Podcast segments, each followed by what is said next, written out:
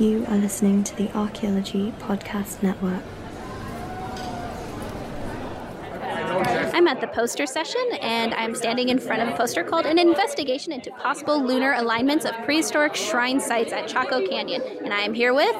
Rob Weiner co authored the poster with Anna Sofaer and Bill Stone from the National Geodetic Survey. Very cool. And where are you from? Uh, I'm from the Haffenreffer Museum of Anthropology at Brown University.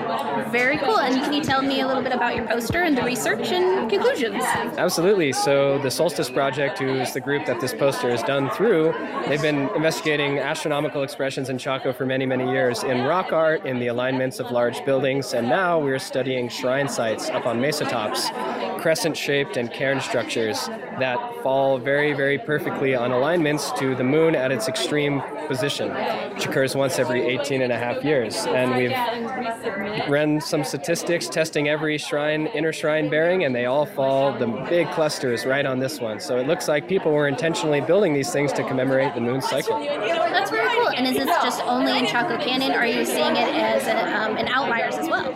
Uh, we haven't done much work on the outliers yet. I hope that's a future project that I can get my hands into, but so far we've just been working inside the canyon. That's very cool. Are these structures, um, are do they have any connection with rock art or any other aspects of the sites in Chaco Canyon? Usually these are somewhat isolated sites up on high mesa tops, and there's special offerings there, often of turquoise or projectile points, and they're in dramatic locations on the edges of the cliffs with steep drops off, just breathtaking views. Oh, that is so cool.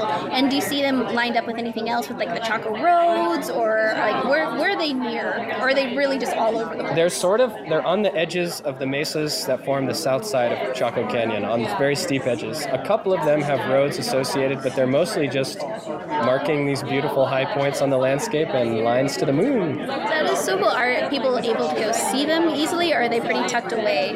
Yeah, these are restricted areas within the That's park. really good. yeah, it's probably good, but we have beautiful photo documentation of a lot of them, and they've all been mapped and GPSed. And, That is really cool. Do you think there are any more out there within the park? well, actually, great recent work by Ruth Van Dyke, who's standing right there, has asked that same question and come up with a predictive model for areas in the larger Chaco region that we could look for more of these shrine sites because it is a huge landscape. It's all one thing, and I think it's very, very possible that there are many more. And they may have alignments too. I'm sure they do. That's awesome. Well, thank you so much for sharing your research with me. Do you have any concluding thoughts about your work?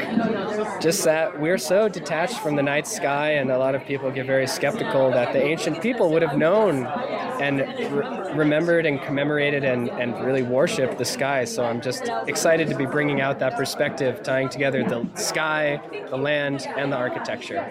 So thanks for talking to me. It's been really fun. Thank you very much.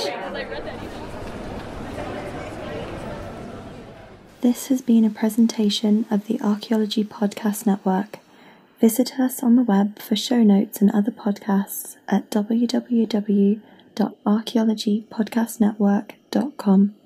Contact us at chris at archaeologypodcastnetwork.com.